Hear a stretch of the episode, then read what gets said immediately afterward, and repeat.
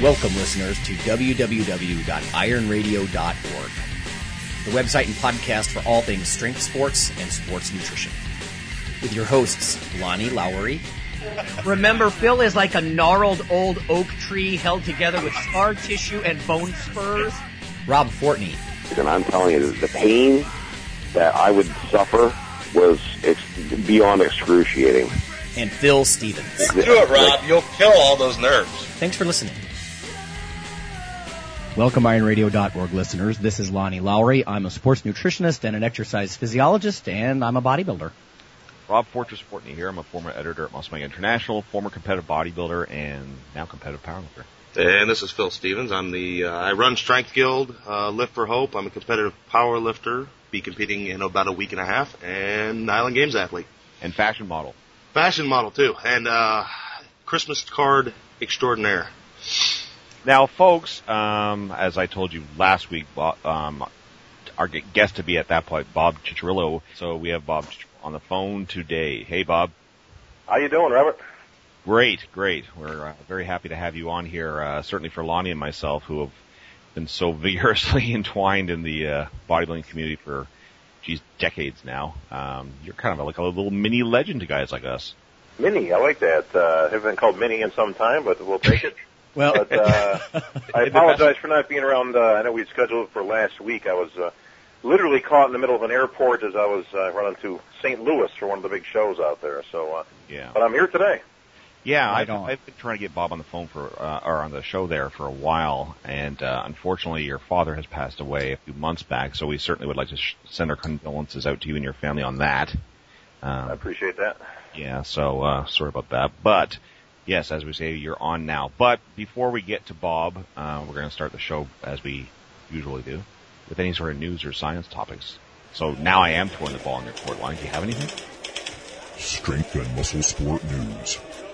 Well, I, I, just a bit of uh, in-house news, really. I, I, just wanted to let everybody know that by the time you're hearing this, and again, we'll have to post this on our uh, Facebook page, but uh, the service provider is upgrading their hardware, some nonsense tonight. So my usual Thursday night is not going to be spent, you know, fixing up the show and getting it online. So you'll be hearing this on Friday or Saturday. I don't even know why I'm announcing this because it'll be after the fact because you won't be listening to this until Saturday. But uh, anyway, yeah. So that's why there was a delay. It's it's it's not us, but that's all I've got.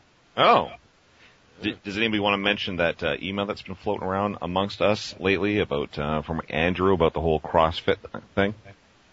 We've been kind of, for our listeners out there, we've had a, a friend of ours, Iron Radio, that emailed us and was talking about uh, his uh, dissatisfaction with the trend of CrossFit and getting quite uh, quite uh, venomous about the whole thing. And, and some interesting points have been made. I think I think the longest post so far has been by Phil on the email, and he made some good points too. Um, Phil, did you have anything you wanted to maybe share with any of our uh, listeners about that whole thing? Well, uh, the problem with that, I think, is if we're going to do that, it's going to be a show in and of itself because I won't shut up. Um, so I, mean, I can't blanket it down into a, a 10 or 15 seconds is the problem, Rob, and I don't want to do uh, Bob any disservice of taking over the show. Oh, no problem. All right. Yeah, so. it's touchy. It's touchy business. Yeah, yeah, I know. My my my quote on that was very brief, but you know, I think to a lot of people, it's uh, it's got pros and cons. Yeah. Uh, you yeah. know, it, being a rebranding of something that I think is sort of not new. Yeah. you know, and what amazes me about it, and I'll I'll just say this, and then yeah, I think we should say it for a future topic. But what amazes me is they've actually been able to generate a huge amount of excitement, and I think even funding, you know, through through Reebok, et cetera, oh. for something that's so vague and general, like yeah. general fitness. It's like your goal is not to do something, you know, like superhuman strength or, or sized, uh, but it's a generalist. It's like, woohoo, I'm a generalist. I'm yeah. satisfactory in every way.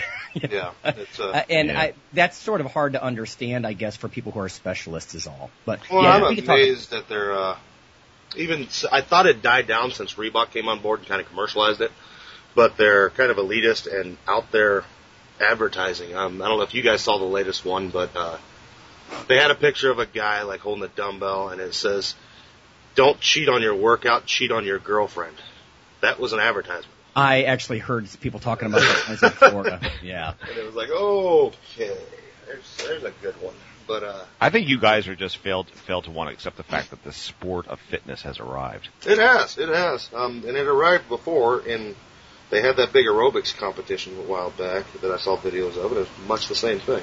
Well, I'll tell you what. You know what, Rob? I, one of the things that really struck me is I actually saw some kind of national uh, CrossFit competition, big Reebok thing on ESPN, like two, three weeks ago only.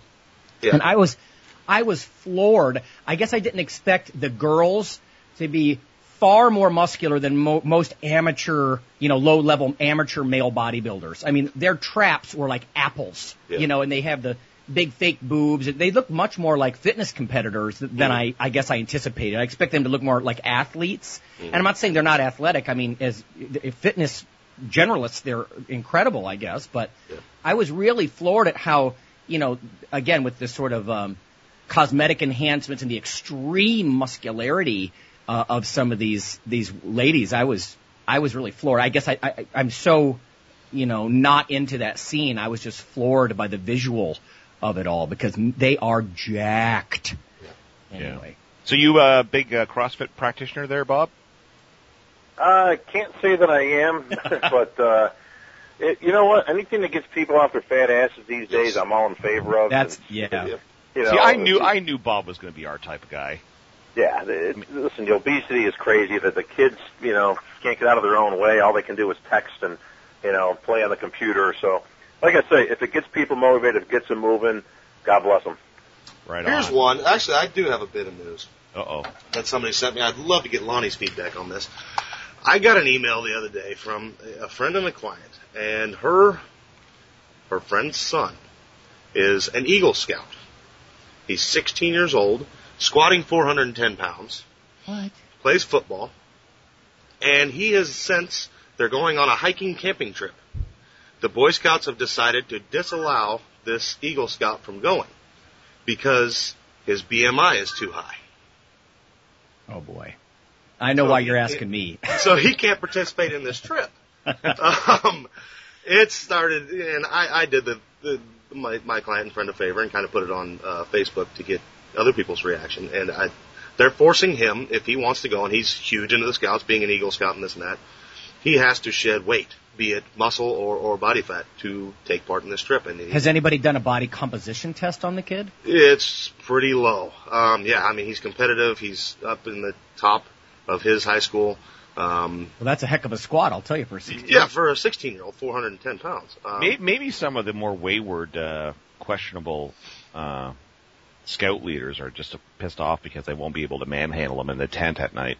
phew, That's Rob. Rob. Nice. Yeah. Yeah, thanks, Rob. But no, I mean, that was, uh, a few points I made. You know, I mean, they're doing that even if the kid was, if his BMI was high due to being over fat, what kind of service are you doing by saying you're fat, you can't go hike with us?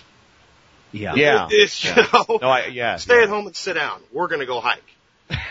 you know, I Well, mean, unless they can demonstrate some type of health risk, you Yeah. know, I mean, obviously, first thing somebody should educate them that body mass index is not body composition. Yeah. And now you could argue, yes, but he's still heavy for his height, and it's going to be extra work on him. But you know, um, you would think at that point, then they would try to make some kind of accommodations Mm-hmm. instead of just say, "Don't come along." Anyway. Can I uh, can I chime in on this? yeah, Please do. By all means. What you know, I, I did the Boy Scout thing when I was a kid. and all that. The, when, when did BMI become part of the curriculum here? We, we were making necklaces and wrist things with, with boondoggle back when Yeah. I was in there. I don't know. Um, that's that's what got to me. I mean, it's Yeah. it, uh, crazy, crazy deal. And then it exploded into other things like uh, Rob's country up there. I guess uh, Bob's country. yeah, Canada. Yeah. Uh, another a fellow Canadian came on and said, "You guys still have the Boy Scouts? We, we're not allowed to have Boy Scouts anymore. It's just Scouts because they had to let girls in, but there is Girl Scouts." Hey, there was a school up here just a couple weeks ago that banned balls from the playground because some kid got nailed in the face with one. So now no kid can have any ball of any type in the playground. Oh That Lord! sounds Now we're back to what Bob was saying about you know we got kids who are so fat they can't get out of their own way. So it's just- Exactly. And the, we're going to have a collective lack of balls throughout Yeah. the whole society. Yeah, take away the exercise implements. That that's Yeah. good. Hey man, a ball in the face never hurt no kid. Yeah, no. I could say something very bad there, but You see, see, that's where your mind's running. Mine's not running there. All right, tough. let's get to our guest here. This is this is uh, chaos. All right, as mentioned, we have Bob Cicherillo here on the on the phone on the show, and uh, yeah, Bob. For those of you who don't know, who are not so much, um, you know, uh, having knowledge about the bodybuilding side of things, he's a professional bodybuilder, and he's been around for a long, long time. And he's, uh, I know I can speak for both Lonnie and myself when I say we admire this cat big time because this is a guy that fought for his pro card in a way that few others have, and and he got it, man. And now. Um, he's now. What is it? What is your title exactly? Are you the athlete's rep, or what is it? Yeah, uh, my official title would be, uh, than His Royal Majesty, would be the IFBB Athletes Representative. Uh, Yeah. So I basically represent the athletes and, you know, in things like uh, rule changes and, uh, um, you know, various other sundry things that, that come up. Um, I, I try to help the guys and women as much as I can. Um, even though the women have their own respective representatives, I think they look at me as the main, you know, main guy. So, uh, it- it's anything from guiding them in the right direction to, to, to business and contracts to, uh, rule changes, judging, you know, changes, things like that. Right. Do you? Uh, how long have you been doing that now? That's several years now. Uh, yeah, I think it's five or six years now, I'm thinking. Sure, So, sure. Because you took over from Shawn Ray. Shawn Ray. Right, right, right. So who do you? I mean, as far outside of the athletes, Bob, who do you most interact with in the IFBB hierarchy of um, of officials? Oh, everybody. Jim Manion, probably first and foremost, as, as he's the uh, president of the Pro League. Um, and and I've known Jim since I was 14. I mean, you know, me and me and his son JM met. Actually, we were 14 and 15 years old when he literally just started formatting the NPC. It wasn't even around. The the first Oh, two, wow. I think, the first two or three shows I actually entered. And this is we're going back to the late 70s when I started. Uh, 79, I think, my first show was was all AAU shows. There was no NPC yet. Yeah, yeah. How old are you now? I'm uh, 46. Forty six. Okay. So, you know, that's a nice segue. Let's bring it back down because you're saying your, you know, your first shows in the late seventies. Let's go back. Let's talk about your kind of um, impetus to get into any sort of athletics and, and how that kind of manifested to, the- eventually to, uh, you know, lifting weights and bodybuilding. Tell us a little bit about that whole kind of thing. Uh, well, I was a big comic book collector, as a lot of kids are, you know, back then, and you know, uh, was really into the superheroes and all that. And right around the same time, the Hulk was on TV with Lou Ferrigno, and you know, all those great old episodes. And uh, Pumping Iron uh, had just come out, um, and for some odd reason, I, I can't even give you a specific, but that seemed to be of interest to me. You know, I always wanted to be a superhero, and a good way to do it, it seemed to be, was you had to have the physique first. So, never mind the superpowers and all those things; those would come much later to me. So, um, you know, that's where I started. I mean, I literally asked for a weight set for Christmas and got the old plastic and sand, you know, the interlocking uh, weights, you know, back then that came with the the spring, you know, contraption and the the, the grippers and all that stuff in the big box, and uh, that's where I started. Right. So what, what year was your first competition then? Uh, 79. I actually started in 78. Uh, I was in uh, junior high school. I think I was 12 years old. And uh, by 13, I actually stepped on stage my first time in, in 1979. Okay. Yeah, because as I was saying at the top of the show, Lonnie and I are, I'm 42 and Lonnie, what are you, 44?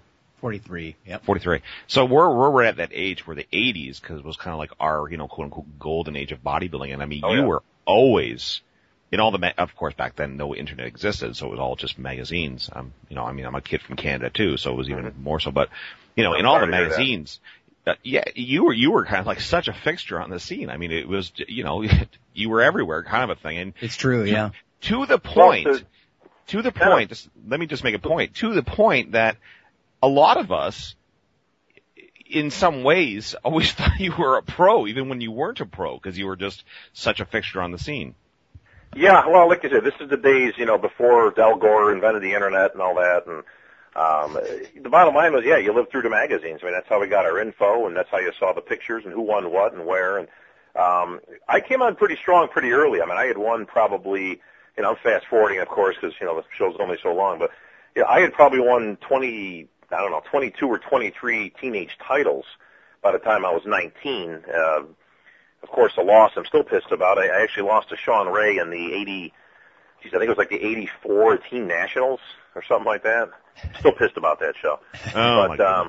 Yeah, but uh, and then went on from there. But you know, I went, you know, kind of, I went very quickly up the ranks. So, so it's kind of an interesting story. But um, I went from there to winning the junior nationals in, in at 21, you know, and then of course I was on my first magazine and, and that type of thing, and then uh, went right to the nationals. I mean, you, you kind of followed the chain of command back then. It's not like today where people you win the Mr. Wisconsin super heavyweights with nobody else in the class, and then guy automatically thinks he's qualified to step on the USA stage, and Yeah. of course gets his ass handed to him into, into 25th place. So, Mm-hmm. um, you know, we, we actually followed the ladder back then. Uh, so I won the juniors, uh, and then went right to the nationals and did fairly well, placing fifth in my first one in '87. Another show Shawn Ray one, always in my way, and uh, went on from there.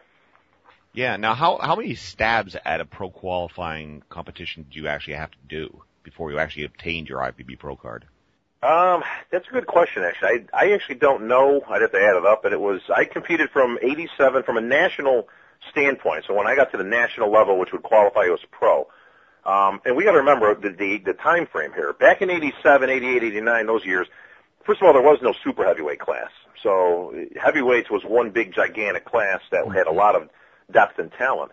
Also, you had to win the overall back then. There wasn't no second pro card, third pro card like they do now with the, with the classes. You had to win your, your class at the nationals or you had to win the overall USA. That was it. Um, so it was a little, you know, a little tougher to come by, but it took me 13 years of steady competing from first being 87 and my last stab obviously in 2000 when I ended up winning the USA. Right. So that was two, it was 2000 when you actually finally obtained your card. That's right. Right. Now, how many how many shows have you done as a pro? Uh, well, I competed from uh, 2000. Well, actually, I should say 2001. I think because by the time the um, pro circuit came back around, I, I basically wanted to be Mr. USA for a while. I'm sure you guys can uh, appreciate that. After 13 years, I didn't want to go from being the best amateur in the world to the worst pro. You know, by stepping on the, uh, the you know the pro stage that year. So uh, Sure. Uh, I competed from 01 to uh, 06, so so it wasn't a very long stint as a pro, um, competing wise. But it, it, you know, it took me so long to get there that I kind of knew I was on limited time. And somewhere early on, it actually dawned on me that I probably wasn't going to be beating Ronnie Coleman anytime soon. well, yeah, uh, most people. Hey, can say Bob, it. if I can ask you, uh, so what was more satisfying? Did you like being in the upper echelons of the national ranks for all those years? Was that more satisfying than your time as a pro, or did you prefer the pro years? Well, interesting question because I really wasn't in the upper echelon of the amateurs all those years. That would have been a nice story, you know, like a whole bunch of second place finishes. But what ended up happening was more of a, a rocky kind of a story where I came up quick and I was like the next guy. I mean, I was the great white hope, you know, the, the whole biz, man. I mean, being featured, like like Robert says, I mean, I was in all the magazines and um, 87, 8, 89, I mean, I was right there, you know, second place to Johnnie Morant at the USA by a point, uh, you know, top five at the Nationals and again at the USA's, North Americans. Um, and then all hell broke loose. Um, because I wasn't winning, I started changing stuff.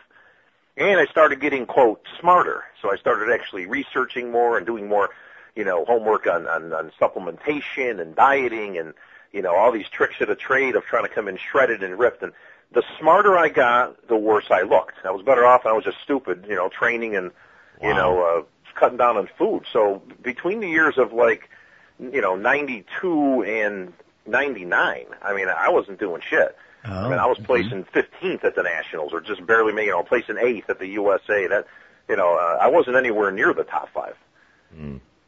Yeah. y- uh, Why do you think that? That's an interesting. I, I actually find that a lot, even with generalists in the in the gym. The whole idea of, you know, sometimes you you the more you learn, sometimes it can be more of a roadblock to you, kind of like. Oh, yeah.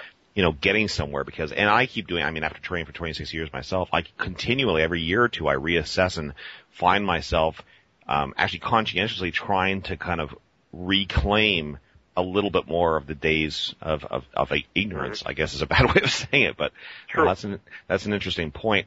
Do you, um, well, first of all, what was your best, um, placing as a pro? Uh, I well, I won the the my last show. I won, so it was like the the literal on stage. You know, thank you, good night. You know, I'm going to go out on top. So I, I won the 2006 Masters World Championships. Yes. So, Yeah. and and that was a good time to to kind of hang them up, as I was already um, hosting shows, hosting the Olympia. You know, I, I had kind of already moved into that direction. Um, so for me, it was kind of a natural transition that that. Uh, Again, you know, I was, I, you know, could I have gone to the Olympia and done well? Yeah, I think I could have been fighting for somewhere between maybe eighth and tenth, you know, that particular year. But uh, I was basically I would be taking a pay cut at that point, you know, to be competing. And um, Yeah. you know, I had competed obviously a number of years by that point, and uh, you know, at 40, uh, 40 years old or so, you know, that type of thing, it, it looked like a good time to move on into the next, uh, you know, mo.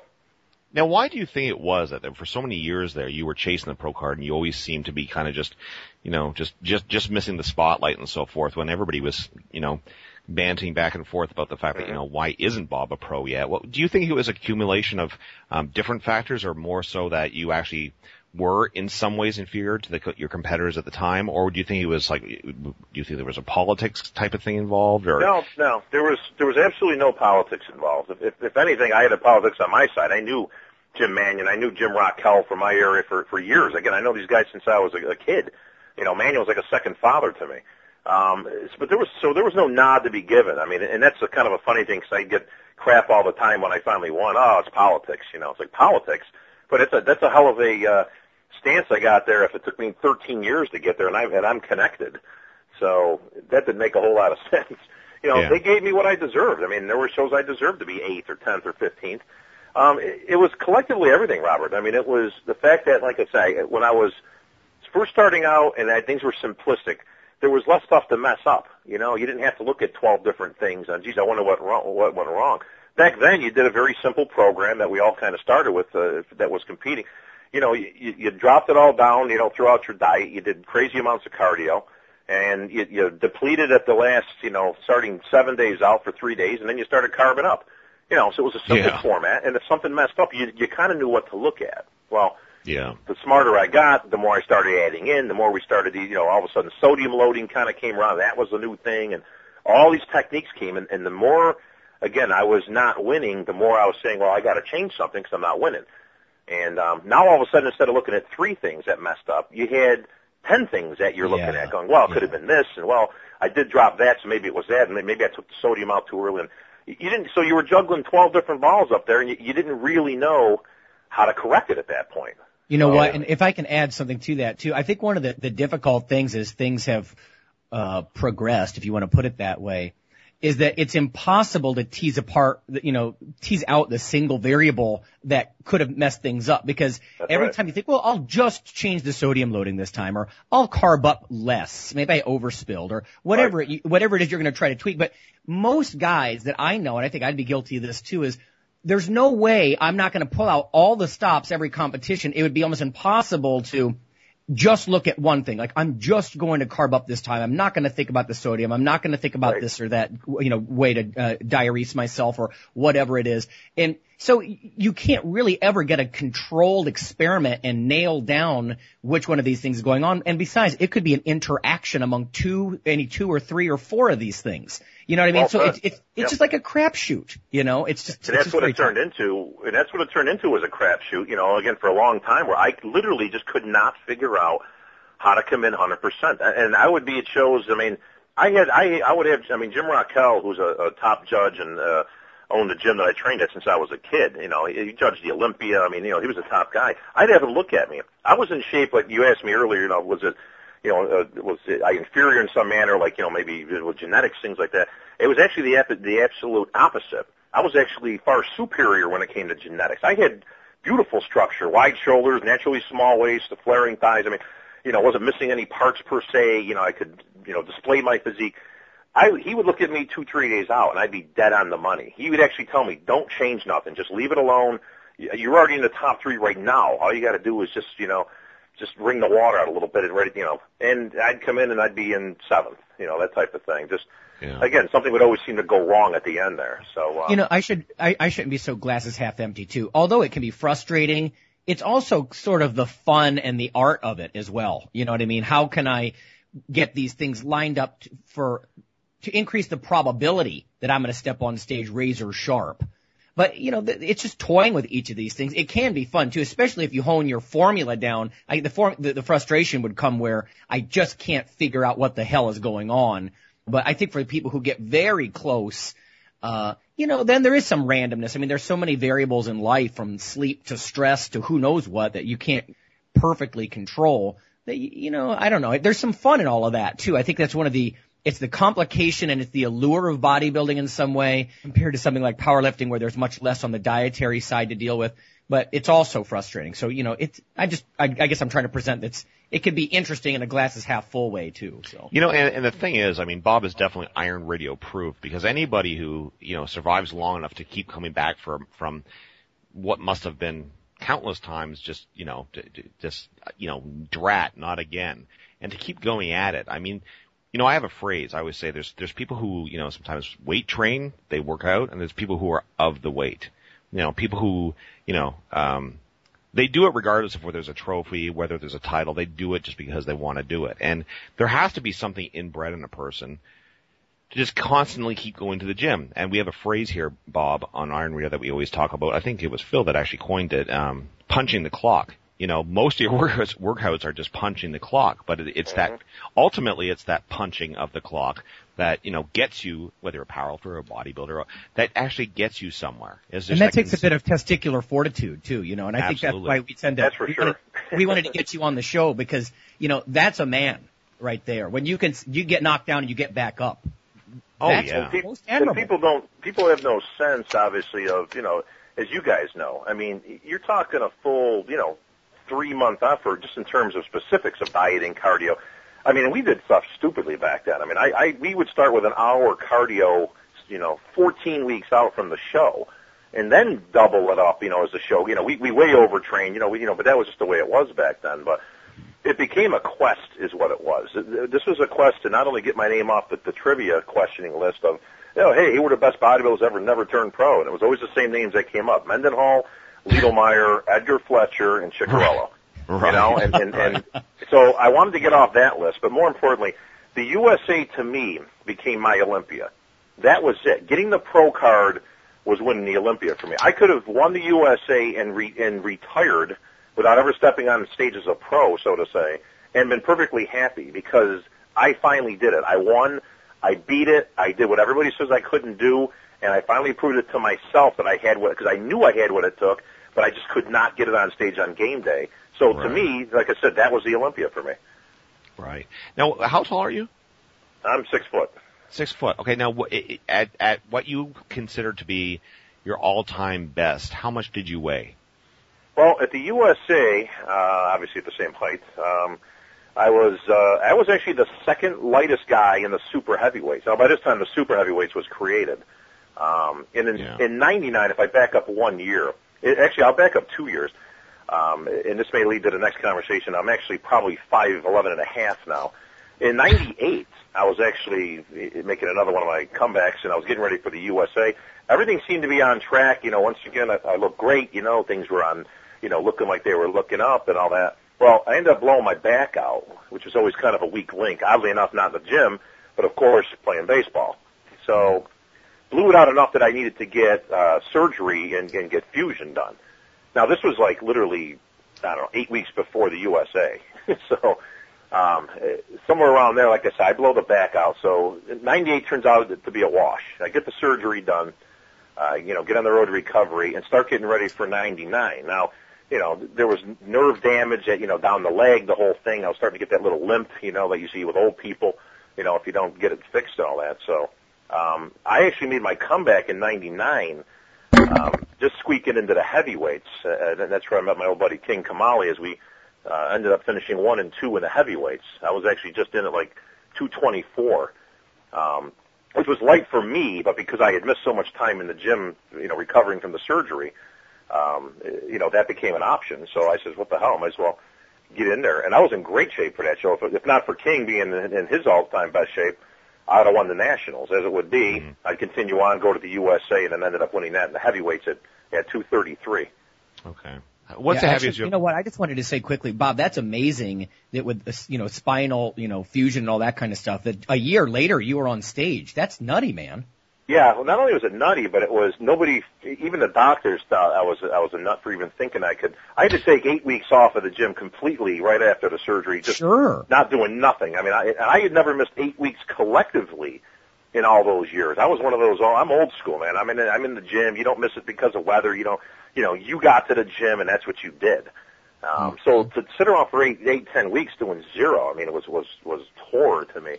And the and the biggest the biggest obstacle wasn't I knew I'd put weight on quickly and I wasn't worried about any of that stuff. The biggest obstacle was like I said because I had that there was the nerve was damaged to a point because of the you know the the uh, disc breaking in half into the nerve channel that it kind of literally cuts off the signal. So like like my my my left half I could see shrinking down. You can train it all you want, but there's there's no signal getting from A to B.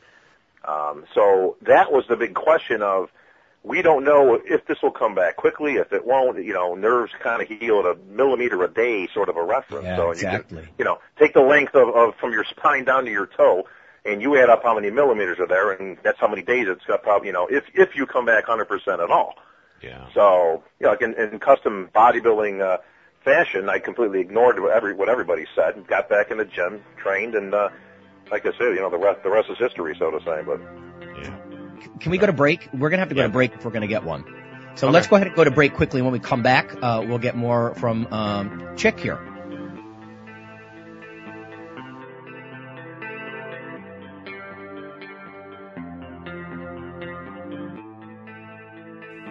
Hi, this is Dr. Lonnie Lowery, and on behalf of Phil and Rob, I'd just like to let listeners know that if you love us or you hate us, we'd like you to leave a comment or perhaps vote for us on iTunes. It helps us out quite a bit on the popularity side of things. Uh, you can also follow uh, Dr. Lowery, me, on Twitter.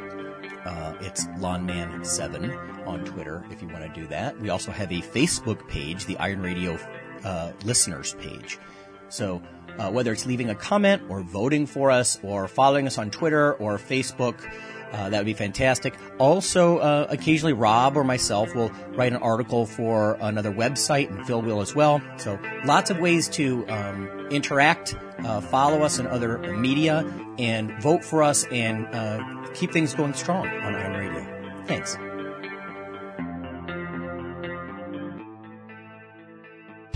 This is Jim, owner of the longest locally owned gym in Winona, the Boardwalk, which I'm proud to say now has the most variety of cardiovascular machines. Our latest addition, four new lifetime ellipticals, easy on the joints, low impact on the knees, while getting a full body workout at our same unbelievable low prices. Only at the Boardwalk, with an alive sound system, we're not just a gym, we're an experience.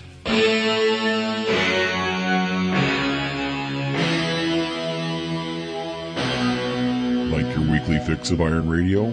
In addition to being a popular institute on iTunes, we are also on email. Simply go to www.ironradio.org and sign up for the voluntary email. You'll get a once per week email, no more. That's little more than the show notes and a link to the audio. So go for it.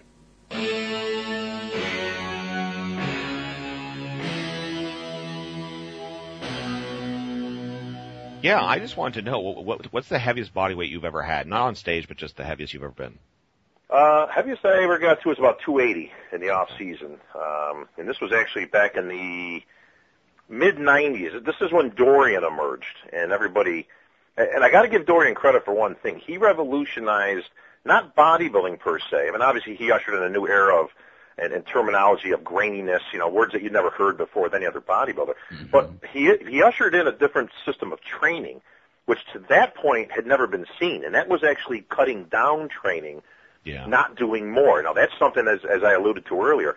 We beat ourselves into the ground. I mean, when I first started training, you train body parts twice a week. You know, we did the customary chest and back on Monday, uh, shoulders and arms on Tuesday, legs on Wednesday, and then you repeated it Thursday, Friday, and Saturday, and then you took Sunday off.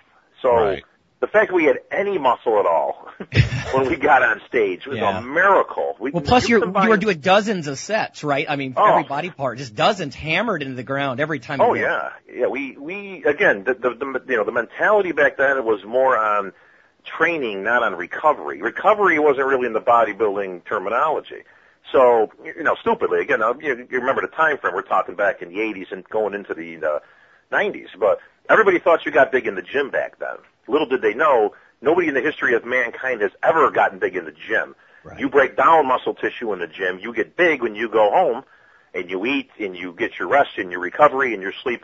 That's when you build muscle. Well, you know, cutting to the chase, Dorian kind of all of a sudden ushered in this, this, uh, you know, the, the heavy duty style thing that Mentzer did. That in itself wasn't revolutionary. We'd seen it with Mentzer and, and others.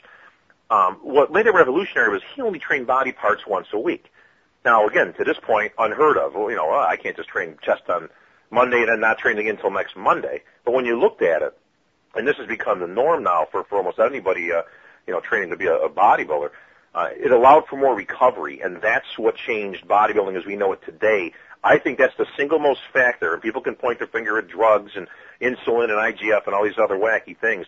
But that is the single most factor that changed bodybuilders from going in the 230, 240 range to the 250, 260, 270 range. Yeah. Well, I remember when he won his first Olympia in 92 and then, you know, he came back in 93, you know, and he was 15, 16, 17 pounds heavier. Right. And just, that's when he freaked everybody out.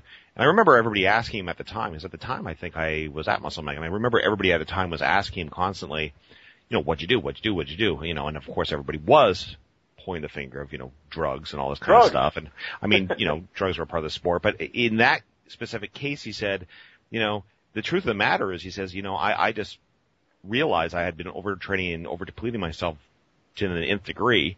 Mm-hmm. And I just decided not to do that anymore. And he gave himself so much more, more recovery and hence showed up that much heavier. And yeah, I think, I think just, just saying it alone, but when you have actually the, the, you know, seemingly the visual proof that it happens, I mean, that really registers for a lot of people at the time who were kind of in that, you know, point where they, they were like, oh, well, maybe there is Oh, yeah. something to this, you know?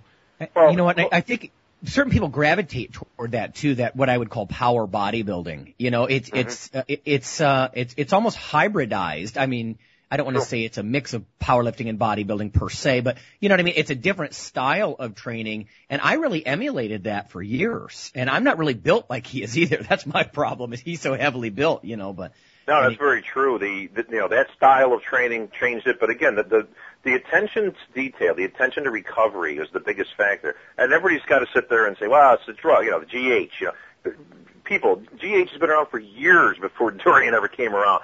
You know, believe me, you know, uh, uh, insulin had been around for years. You know, ushering all the way back to the Tim Belknaps of the world, who was diabetic but still using insulin. You're talking back in 81, 82. Yeah. So these weren't revolutionary things. All the regular drugs in bodybuilding had been around since the dawn of time. By the time Dorian ever ever picked up a weight, so he didn't know anything anybody else didn't do. He had no magic stack. You know what he did have was he had the knowledge and, and the balls to cut it back and do the one thing that's bodybuilding blasphemy, and that's do less to get more. Yeah. Yeah. Now how nobody would you, starts. Nobody wants to start at the left end of the rack. They all want to start at the right end of the rack. Right. now, how would you define your style of, of, of training? Um, I'm, I'm, I mean, I'm sure it's you know uh, evolved and gone you know, a million different directions the Mhm. amount of years that you've done it. But um, have you always favored kind of a more kind of like um, uh, meat and potatoes, multi joint movement type of program, or um, that type of thing? Have you like you know always kind of been like a bench heavy, you know, row squat kind of guy, or have you have you you know not been more you know more the kind of like the for lack of a better word, the kind of the sculptor kind of guy. Yeah, I was I was definitely more of a finesse trainer than a power trainer, and and I've over the years I, I've seen this with many guys. You will gravitate towards what you're naturally good at. I, I trained with Tom Prince for years, who was just ungodly strong. I mean, he's got the big wrist. You know, he was just stupid strong. You know, he I've heard some, yeah, I've Oh, heard some yeah. stories about him. Yeah, All true. I've witnessed this guy do stuff that I would sit there and other top. And you're talking top world class bodybuilders would sit there and marvel at some of the lifts that he would do. Now, you know, you say, well, you know, did that work for him? Well, yeah, it worked for him because he was a big strong mofo. You know, that's what he was good at. right, yeah. You know, so it was nothing for him. That's what he, again, when you're strong, you gravitate towards training heavy. I collectively, you know, and relatively was never that strong, you know, strong for your average Joe and all that kind of stuff. But as, as compared to like a Tom Prince, I was never even in this league of, of guys like that and Ronnie and, you know, some of those, those craziness you see in, in this unbelievable DVD. And so I always tended to gravitate towards being a finesse trainer. Now, I, I didn't train light. I just didn't train real super heavy like those guys did. Uh, and I've written articles over the years. I've taken all kinds of crap on about how the bench press sucks and, you know, how squats may not be for everybody. And, and once again, you know, bodybuilding blasphemy people, I get, I actually got hate mail, like, like, like death threats of people that were, they're like the torch bearers of the bench press. You know, yeah, I'm I'm envisioning like this collective group coming down the street with the pitchforks and the, you know, the torches going up. You know, kill him. You know, that God forbid I should usher s- such a sentence of don't bench. You know, when Right. the bench Did- press yeah, is you know what, Bob? For, you know, I was going to say, you know, never mind the fact that you got 180 pound dumbbells in your hands or something. You know what I oh, mean? Oh yeah, It's- yeah. Well, that, that meant nothing. You know, that meant Right, nothing. right, the the right. fact that I would, I would, I would actually utter a bad word about the bench press, the king of all exercise, the cornerstone of our entire sport. You know, was was, was just so you know foreign to people that they, I'm telling you, I literally got hate mail and stuff from this article I put out years ago. And um, it- but but the, if they read the article, they would see that what I was saying was is that the bench press has been responsible for more pec tears and ending more careers in the history of bodybuilding than any other movement. And there's a reason behind that. And I went in depth, of course, as to how a you have to be built for the bench press with the short arms and the big, you know, torso and all that stuff, and, and the smaller range of motion. And and some people weren't built for it, like me, who has longer arms, taller guy. You know, and, and I've got friends that, that you know, Kevin Levrone, a good friend of mine, almost almost ruined his entire career because he had to bench press 565 pounds when he already was the second best bodybuilder in the world. Yeah, and that was very early in his pro career too. Oh yeah, That was like what ninety two or something. yeah, he was second to Dorian when he did that. I mean, here was a guy again, second best in the world. Dorian himself injured himself out of existence. Here was a guy who was Mr. Olympia for four or five times, whatever it was at that time, and ends up tearing all kinds of muscle groups because he couldn't get out of his head that he didn't need these things. Maybe they were they were instrumental when he was coming up and when he was chasing Haney, and then all of a sudden he's Mr. Olympia two and three times. But it wasn't necessary when he when you're Mr. Olympia five times. Is there any good reason to be doing a, a reverse grip bent over row with 405 pounds when you already have the best back in the world? And that's Yeah, but you know what, Bob? I think it's it's aggression. You've you've been on the freight train of aggression when you're in the gym. You know what I mean? You start pushing heavy loads, and uh even if you're more of a finesse bodybuilder, I can see how that could get a hold of you. You know what I mean? It's Well, everybody it wants to progress. It can, and I agree with you. But I think when you're when you're a, a seasoned pro, again, we're not talking about a 22 year old kid in the gym and he's buck strong and you know doing all this stuff, and, and that's fine. But when you're a five time Mr. Olympia, when you're the best in the world already, you have to be a little bit smarter than to injure yourself out. By the time Dorian was done, he had a, a small tear in his thigh. He tore his bicep. He tore a you know a, a you know part of his lat, something else. He had all kinds of tears in him. But that bicep again, he tears doing a, a reverse grip bent over row with 405 pounds. What, you already got the best back in the world by miles. Like, what were you intending on doing here? Yeah, that's You know, not part of getting any kind of logical strategy, right? No, and, you know, and I was my my whole thing I, is sometimes I always adhere to a, a, a, a saying I've had for years that that says train smarter, not harder. It just seemed to make sense. Yeah. I was only going to say further to what Lonnie said, the whole idea that, and I'm certain I'm not disagreeing with you, Bob, at all, but on, on the, on the side of a lot of the people, we were talking about this earlier, like, you know, the people of the iron, people who engage in it mm-hmm. because it's something fundamental to, I don't know, their sanity or whatever it is. You know, sometimes it's like, you know, maybe it's like, well, I don't really want, and again, I'm, I can't speak for any past Mr. Olympia, but I'm just kind of, again, just kind of playing devil's advocate. Maybe it's like, you know, I, I don't want to hold the title kind of thing. And they might not even be thinking consciously this, but you know, you know, I have to do this to kind of, kind of constantly reassert in my mind, you know, where I am in space and time in, as far as my career as a, as, you know, a bodybuilder or what have you kind of a thing. Well, I think honestly, Robert, I think it just comes down to the, the most basic and fundamentals of, of all bodybuilding, and that is to get from the left side of the rack to the right side of the rack. And, and I don't think it matters whether you're a rank amateur or, or a 16 year old Eagle Scout or, or you know doing 410 pound. You know that. Let's take that kid for example. You know, young kid, obviously very strong, 410 pound squat. What's his next goal? To do 425. And then when he gets that, it's going to be to 450 and 500 and so on and so forth. Bodybuilders inherently uh, look at their progression from a standpoint of how much they can lift, the old what do you bench thing, instead of the mirror. And it's it's tough to separate the two, but that has always represented progress to us. Hey, I only did the 70s last time. I did the 80s this time. That represents a step forward in progress that you have made muscle, you are getting bigger, and you are getting closer to your goal. So inherently, it's it's a mind thing, is what it is, and that doesn't shut off when you become Mr. Olympia. Unfortunately, that's where you have to be smarter than than that that natural instinct that Cindy has as a bodybuilder to lift bigger weights and get to the right side of the rack. Yeah. Now, uh, but I mean, obviously, you must, uh, you know, also recognize that to it to a degree. I mean, the aesthetic, you know, advancement in bodybuilding, if you're a competitive mm-hmm. bodybuilder, um, has some sort, at least some sort of, you know, um, link to to strength. Oh yeah. See the whole There's thing that. I always the the whole thing in, in all the years that I've been going to gyms, even dating back to when I was a competitive bodybuilder, you know, people always saying because I've always been kind of like you were saying, people gravitate towards what they're good at. I've always been good at just lifting heavy crap. So sure. people would say to me, "You're a bodybuilder," you know, so you know, uh, and I always say, you know, size follows strength. And people would say to me, but you know, at that time, you're not a power lifter, right? So who cares what you lift for one or two reps? And my whole thing was, there's such a, such a narrow view of how people look at strength, right? Strength doesn't have to be singles and doubles. Strength can be in the range, like, like Ronnie Coleman says, right? Strength can be in the range of a 12, you know, 8 to 12 you know, what you're doing. Yep. exactly. So, I mean, when people say, oh, you know, strength has nothing to do with it, it's like, if you're, you know, I look at these bodybuilders who would, who would even say such a kind of absurd thing and say, you know, you're missing the boat here. Um, you know, certainly we, I know what your priority is, but you have to also understand, you know, that ultimately to change what you are on the outside, you have to try and change, you know, what you're capable of and, you know, what you're, what's going on in the inside. And that's going to come through basically being able to perform better than you did you know, a year ago or whatever it is. Well, in the world of bodybuilding is, you know, and again, I've got a thousand sayings, of course, over all these years, but it, it comes down to one thing, and that is it's not how much you can bench, it's how much you look like you can bench. Yeah. That is the is the sport of, of professional bodybuilding, and any bodybuilding at that. But again, it's very, very difficult to separate the two, and, and that's where, you know, guys get in trouble. Ultimately, the only thing that stops somebody from moving up on an exercise is injury. You know, a guy will leg press as much weight as he can pile on her, and then get, and then throw his training partner on top to yell at him to add another 200 oh, yeah. something pounds because he can do it. And, and if you can do it, you're moving up. You know, and again, until that knee pops or there's a muscle tear or you feel a strain, you will the next workout you will continue to throw more weight on there. That's what we do. Right. right. Uh, you know what, you guys, if I can interject, Rob, you were talking about, you know, being stronger, or uh, you and Bob both about being strong in a, a different rep range, like an eight rep range or something like that.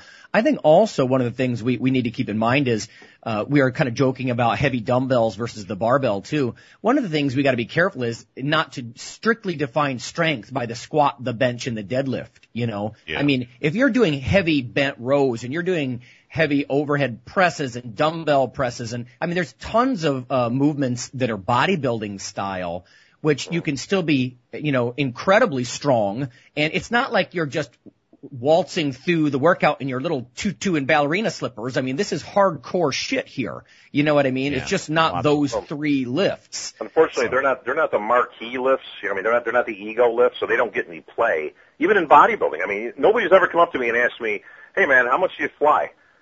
You know, it's, right, I, if I had a dollar for every time somebody asked me, what do you bench? You know, I'd be a rich man, of course, because that's the lift. You know, what do you bench? You know, that, that says it all. What do you squat or what do you deadlift? But Bob, you know what? And yet for muscle building purposes, I would argue the dumbbell press is probably better than a traditional bench press in a lot of ways. Oh, I will, I've written articles and, and I, not only do I agree with you, those those fundamentals, those things that were put around, you know, way back in the 1800s with Eugene Sandow and all the rest of the pioneers, you know, those were the, considered the cornerstones of bodybuilding. I've submitted that they are absolutely not the cornerstones. You you can listen. I won the USA not squatting, and I had squatted for years. I use it as a base, you know. Of course, I like any other kid growing up.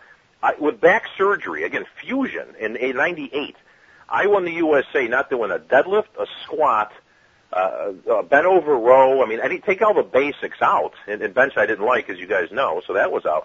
I didn't do any of those conventional lifts and, and I won the USA and turned pro, something I couldn't do doing all those lifts. Now, obviously we know there's a lot more involved, you know, with conditioning, things like that, but let's take that out of this conversation. You don't have to do anything. There is no base and cornerstone. These exercises were invented way back in the, in the 1800s when they had limited knowledge and craftsmanship. You know, that, that's what they had back then. That's why they're the, the, the cornerstones and all that stuff. It doesn't mean it's the best exercise for what you're doing. It just means that that's what they started with back then when they didn't have hammer machines and all the rest of these ergonomically correct pieces with the the, the uh, handles that are angled and all that. They didn't have that knowledge back then. Now, of course, I think it's also worth saying though that by at that point, 98, you've been training for you know 20 plus years, so you had already sure. built a considerable amount of size, and your body had, you know, to use your word, in condition. Because of course, as we always talk about the show, conditioning is is you know being well conditioned simply is is mm-hmm. directly synonymous with what it is that you do, right? So, Sure, you know, if you're, if you're, if you're resistance weight training guy, you know, who's been trained for two, two plus decades, you know, as you at that point have, you had already accumulated a, you know, substantial amount of conditioning Absolutely. for what it is that you did, right? So, Mhm. so, you know, a guy like you, uh, you know, maybe you did bench presses for 10 years and then thought, thought screw it, I like dumbbell presses. Well, by that point, you know, your, your body responds to think, I mean, you have such a profound amount of knowledge that even some people who are not necessarily formally educated, but people who've just been doing it for so, so long, they understand, even if they might not be able to, you know, um, express it with language, they might understand the nuance of how to, you know, how to move an elbow with a dumbbell and Sure. how to,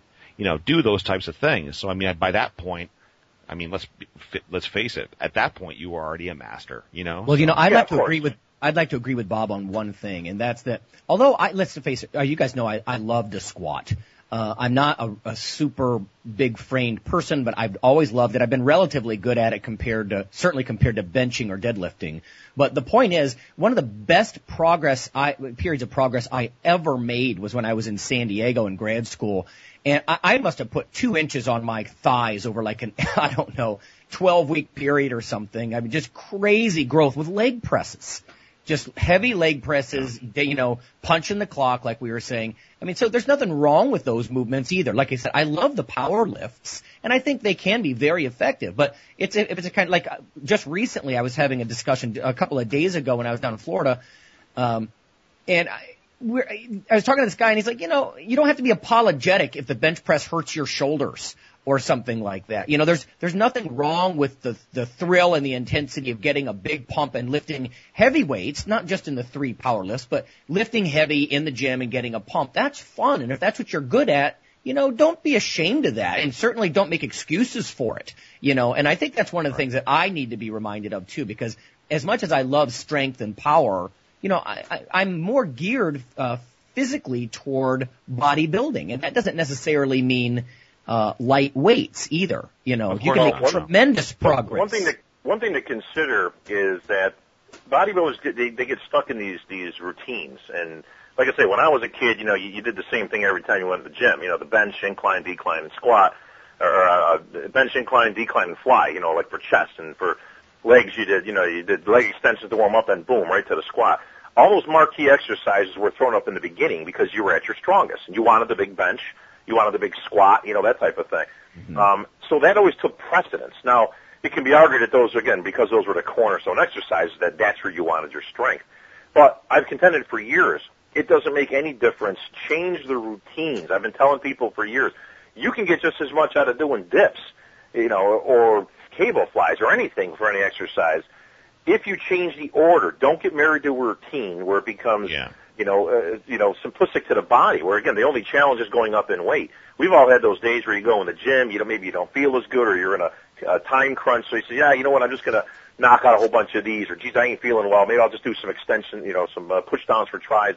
And the next couple days, you're more sore than you are normally. Why? Right. Because you changed it up. Because you did something that's completely different and shocking to the body. You just got more out of doing that than you piling on 500 pounds on the press and doing your regular routine.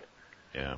You know, I wanted to say something, you know, to what you're saying, Lonnie. The whole idea that, and- and we've talked in the past on this show about, you know, making transitions from bodybuilding to powerlifting or the other way, bodybuilding, powerlifting to bodybuilding.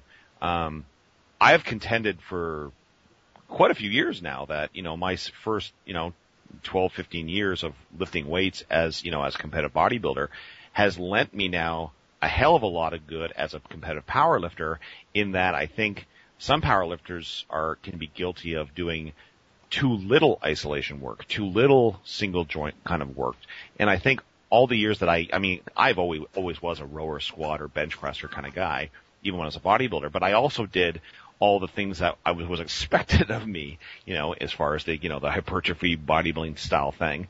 And I think that's lent me a lot of good as a powerlifter because it's left me with a lot of, well, with few muscular weaknesses, even like in, you know, weird little, you know, stabilizer ways or so forth like that. And I think, so, so I think, I think, yeah, like what you're saying, Lonnie, and what you're saying, Bob, the whole idea that, you know, strength doesn't have to be de- de- defined by what, like what you're saying, these marquee, just these two or three or four big lifts. They can be, in, it can be across a whole broad spectrum of things and exercises. Right. You know. Yeah, and I'll tell you what, I, and I, I'm sure even Phil would agree. Uh, you know, there's ways to hybridize, clever ways. It doesn't have to be in every workout. You can go through a mesocycle of eight or 12 weeks or 16 weeks and focus on mass and hypertrophy for a while. You know, or over the past probably you know eight to 12 months, I've I've really been focusing on you know, the power lifts, the three big ones, you know, but at the same time, I'm, I'm doing that in a hybrid kind of way. You know what I mean? And I'm, again, I'm not apologetic, Rob. I know you always say, well, Lonnie, don't be hard on yourself that you've got a smaller frame. I don't look at it like a negative at all. You know, I, I the, I, the thing, that my small elbows and my little waist are why I can do okay when I get on a bodybuilding stage. You know, not to say that there's not also a, a, a a time for mass monsters to get up there either. But anyway, periods of the year where you pack on the mass, you, you know, you become a, even if you're a power lifter, you become a bit of a bodybuilder, or you know, the bodybuilder plays power lifter for a while. And I like the idea that you can cross over a little bit. I do like the old school idea that guys like Arnold and Franco, they were strong and looked great, you know, and that kind of thing. So. Yeah. You know, Bob, after all the things that we've talked about here, this is going to kind of sound like a, a weird question, but what are your what lifts are you most proud of? Give us a few numbers, just for fun. Um, you know, I, like I said, I kind of had my day, you know, doing the heavy stuff. So, uh, you know, I had some. I mean, I had a, and a, a decent squat, I would say, for a bodybuilder. I had about 600. Um, but it, interestingly, I don't have. I mean, I did a 525 bench. You know, almost tore my pec in half, but I did it, I guess. And uh, yeah, that was, you know, pretty much the, the writing on the wall for me. I was like, all right, that's enough of this. Um, interestingly, my lifts were always more in reps. Like, like I really, I was good. Like we talk about different kinds of strength. I mean, I wasn't good at a single rep, but I tell you what I could do. I mean, I could do reps for days. I mean, I, like I could squat 405 for like you know 23 reps, that type That's of thing. crazy. Yeah. Um, so I got off kind of more in that re- respect than uh, in single lifts or you know that that type of thing. Right. Right. That's super impressive, dude. Anybody who can get around 20 reps with 405, that's nutty. That's officially Oh, nutty. same thing on the bench. I mean, I could bench press, you know, 405 for, for probably, I don't know, somewhere up into teens, you know, which was, which was pretty damn good, you know, but Nothing 14, you know, with 15, that. 16 reps. But, you know, but like I say, collectively, I had guys that were stronger than me on a max. yeah. Right. Now, where where are you from? Where were you born, Bob? Uh, upstate New York, Rochester. Okay. Now, wh- when did you? Now, when did you? You eventually moved to California. Yeah, the uh, the second I won the USA and then secured a contract with GNC, I was on the next flight out of there. Uh, you know, to, to do the Gold's Gym Venice, you know, uh, bodybuilding dream thing. That was always that was my goal. You know, I had a much much higher calling, of course, you know, to, to be an action hero and uh, all that stuff. So, you know, that was So that was many- it for me. So, how many years were you at the Venice Golds then? I was there for about eight years. Um, literally, like I said, I won the show in 2000. I mean, I'm not even joking with that. Like, I got my first paycheck from from GNC, uh, and it was enough for me to to secure a uh, you know an apartment and ship my stuff out there, and and I was gone. You know, I, I had enough of the cold, the, the snow. You know, um, and it was tough. You know, I mean, now you got you got family, you got friends. You know, but, but that was always a goal of mine, and I kept having people telling me like, "What are you doing here?" You know, go. You know, you know. So, I did. You know, and I went and. Uh, um, but I went under my circumstances. I mean, I didn't, you know, I wasn't going to be that guy that had that story, you know, where, yeah, I lived in my car for three months in the Gold's Gym parking lot and did this. And people look at that with admiration, and I always looked at that one, what an idiot. Like, so, why the hell did you go out there? You didn't have a freaking job, you moron. I mean, You know like, what, Bob? It's it's amazing how similar your story is to mine with the comic books and like move out to Venice. I mean, I wasn't at your level. I was never certainly never a pro bodybuilder, but at least I had grad school as as an excuse and a fallback and something else when I was out in Southern California. So I moved out there, but at least I had school. You know, I wasn't Yeah. living out of a car with no other goal than to get huge. Well, I had, you know, people said, "Oh, what did you do?" You know, I had a job. You know, J O B. I actually had a job. Yeah. I worked. I had my own gym for nine years between ninety, whatever it was, ninety two and then two thousand when I when I turned pro. I had my own gym. I mean, I ran my own business. You know, before I got a real eclectic background of jobs. I mean, I was a, a deputy sheriff in the, in the uh, late '80s. That's actually what I started, and then. uh I went on to the American Gladiators after that. Right. When that You've came actually around, been, you've actually been in a number of movies. Tell us. yeah, about I've, you know, I've had some some little uh, you know, roles in the in dodgeball and uh, I Love You Man and Malcolm in the Middle. You know, some of those, and So that was all part of the, the all part of the cool stuff about California, man. All this stuff was at your fingertips. Yeah, you know, for our listeners out there, if you're watching a movie like I Love, um, I Love You, Man, obviously it's it's not hard to figure out who's Bob, but he's the big guy that's on the boardwalk in Venice. So, but yeah, so you've done you've done some cool things, man. I mean, and, and I, I think that really adds to a lot to your, you know, your um, um, I think I think you're an asset. Let's put it that way. to the- Ambassador of the sport. sort Well, no, because seriously, because you're well I put spoken. the I put the ass in asset. No, Yeah. but it's it's good stuff, you know. And and you know, on some boards, we won't mention names, but some boards, you know, uh, Bob takes quite a bit of heat from some fools out there who uh, take it upon themselves. Just you know, no, generally speaking, these type of people are know nothings who just. Well, there's always the ocean of 21 year old know-it-all experts, you know. and, and and I certainly know because I'm on the same board that I'm I'm referring to, and I, and lately I've been taking a lot of stick too from a lot of these jackasses. But you know, the thing is, if you know, most of these Was guys, that was that you? which, yeah, exactly. Oh shit! I'm sorry about that, buddy. You know. no, You know, let me let me tell you the real crime of, of the boards. You know, again, now when we grew up, you know, all of us collectively, you know, there was no internet. Like I said, there was no boards. There was no way to get a hold of the champs other than to wait for the next issue of, you know, uh, Muscle and Fitness to come out. You know, a Muscle Builder. You know, back then.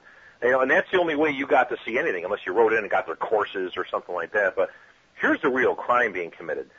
These kids today have access, not not just to me, but I mean, you got some of the top champs, and if you even go back about nine, ten years ago, um, all the guys were online. They were all on these these websites and, and Get Big and all these things that were starting up back then. And they had a perfect opportunity. I mean, can you guys imagine? You know, let's turn the clocks back into the you know the, the early '80s. Can you imagine having access to all the superstars at that time, Arnold and Ferrigno and Zane and Mentzer and Dickerson and you know all these guys that you you could actually engage them in. You could ask them questions in real time and get answers. You could actually have dialogue with these these guys that you looked up to that were idols of yours, and and you would waste your time throwing out stupid shit to them and talking smack. And I mean, it's like it's it's unheard of, but that's Oh, what yeah. goes on today. Oh yeah. Well, you know what? The truth is, I, back in the day, and I know we're, we only have about another minute or two left.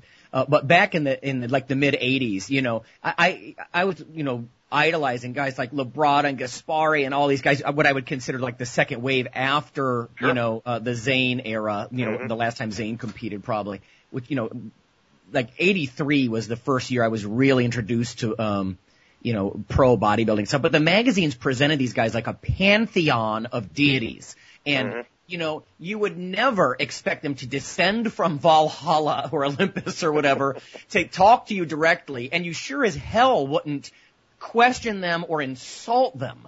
You know, the amount of entitlement and cockiness that somehow comes out in these anonymous forums is outrageous to me. And it's again, maybe it's because I grew up in that era where Weider made everything look so glowy and and uh, clean cut, and I know it's not really that way, but you know what I mean. There was an element of respect, and I think that a lot of that goes out the window. If you get too much access, you almost lose a little bit of the Well, magic. yeah, and you know, when I first went to the board, I'm talking about, you know, I was actually appalled at, I mean, there's some funny stuff out there. And, and, I mean, I, and I'm the first one to laugh at a lot of things on a lighthearted level, but there's some real jackasses out there who take things way too far.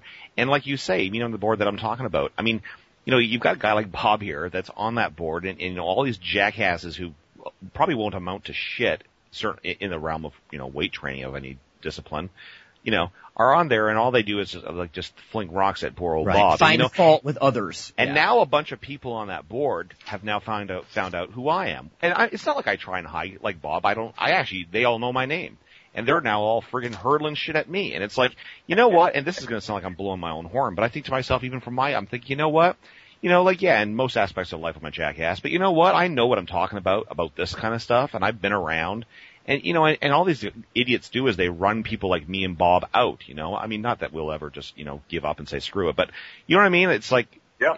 you're, Well, you're these it's guys a are perfect completely. opportunity. It's a perfect opportunity. I mean, how many questions do you ever actually see on there on the main board of training related? Like, hey man, uh, just a quick question. You know, I'm, I'm doing this bench press and uh, blah blah blah. You know, you don't ever see that. But it, it, it's it's just not our sport. I mean, this is society. I mean, were, we're talking Yeah, about society yeah. that. TV has been dumbed down so much that the Kardashians are superstars that we look Oh, at God help us. reality TV show is I mean these are the number one things The completely scripted, complete bullshit. Nobody's acting. I mean, there, there's no. But if you're an old actor, you got to look at this stuff and just be beside yourself. You know that, that that this is what's become, you know, society. So it's all over the place, unfortunately. But it just continues to be the dumbing down of America, unfortunately. Yeah, that's actually one of my themes. I, I, I actually once in a while I'll actually get on Twitter and I'll share examples of the dumbing down of America. So yeah, that's, that's we should have you I have you on for a for that as another topic because Absolutely. that's that's a huge problem. And I think yeah, our sport's actually not a bad example of it. You know, so You know, this show's running to an end, but I don't. I certainly don't want to forget to ask Bob. You know, what what do you have now? I know that you um, just recently signed on with a new company, correct? Yes, I have. Um, this last year has been been great in terms of just new beginnings, new starts. Uh, I just signed a contract with uh, Muscular Development. Um, I've been with Flex Magazine for the better part of the last five, six years, um, and it was time for a change. There have been lots of changes with AMI, you know, in there and all that. And um, I have nothing bad to say. I'm a great company. You know, I've worked with a lot of good people over the years. Um, but just time for something fresh. And uh, Steve Blechman Yeah. and his crew uh, made me an offer I literally couldn't refuse. And um, so I signed on with MD, and we're doing all kinds of cool stuff. And I've, I've got my own show I just launched. Um, as you guys know, I did uh, PBW Pro Bodybuilding Weekly for about Yeah. six years with with Oh, Dan yeah. Solomon, um, and and we continue to work together. And uh, I was just on there last week and you know doing the breakdowns and all that kind of stuff for bodybuilding. I just started my own show called The Last Rep with Bob Cicherillo. I know it's a strange title using my name. Um, and uh, I do with Peter McGough, who, who's an icon in the sport. He was the Flex magazine editor in chief for the better part of 15 years, and, and um, again, literally the, the know-it-all of, of all bodybuilding things related. Um, so we just started this show. It's on the internet. You can catch it on YouTube. You can catch it on uh, at, at musculardevelopment.com. And it's called The Last Rep, and it's basically a weekly show. Um, it's kind of a on-air version of BW. You know what we did there. okay. Uh, Well, li- so- link us up, man. Link us up. Yeah. Well, uh, No, we'll ser- get you a no, seriously, I- because because you I know. just got on this Facebook crap and this Twitter thing. I I put it off as long as I could. I never even did a MySpace, MyFace, any of those stupid things when they Right. came out. But you know, I've, I've been putting off trying to get modern for I don't know how long. But I, I finally bit the bullet. So I got a Facebook now. I've, I've got a Twitter. You can tweet me. I mean, all these. I don't even know how half, half this shit works. I mean, I don't know who's tweeting who. I'm seeing like at you know the IFBB pro. Is it okay? Wait a minute. So are, are is that something to them, or did they put that to you, or? What? I don't have a clue, man. Yeah, is I it- still is got a this Commodore- private? I got Is it a, I got a? Commodore 64 I'm working on over here. Okay.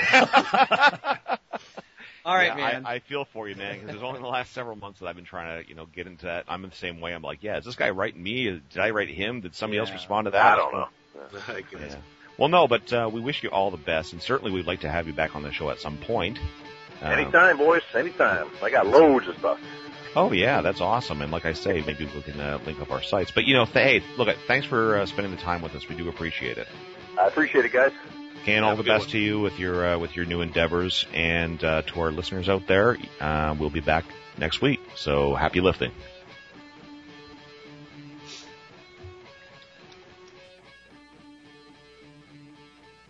Iron Radio is accepting donations.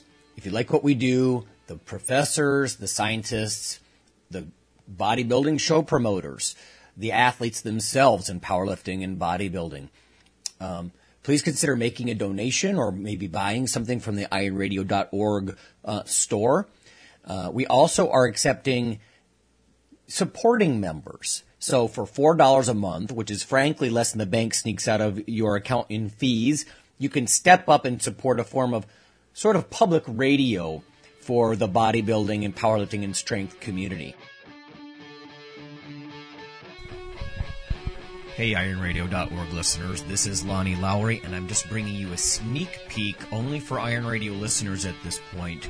If you Google CRC Press, Lowery, L O W E R Y, and protein. You can be some of the first people on the planet to see this book. It's specifically for strength athletes. Everything on the safety of high protein diets, the efficacy, the dosing, the types, practical applications, and case studies. This is a textbook. It's not what I would call an industry book. This is not pseudoscience. This is the state of the art science. And if someone wants to critique you on your extra protein intake, this will be something you can hold up and say, this is what the liter- literature says about stressed kidneys or bone loss, or gout, or dehydration, or increased muscle mass over time, or leanness, or what types are best.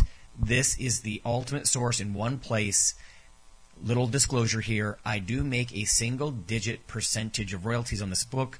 It's such a low amount, however. Obviously, I haven't done it for that purpose. I did it because, like you, I want to have something I can hold up in one place that's modern literature instead of what a, perhaps a health educator might tell you about the benefits and the potential concerns, if there are any, on ample protein diets specific to a population like ours. Thank you. The Iron Radio podcast and all of the audio on ironradio.org is for informational purposes only. If you're interested in starting a diet or exercise program, it's important to check with your physician.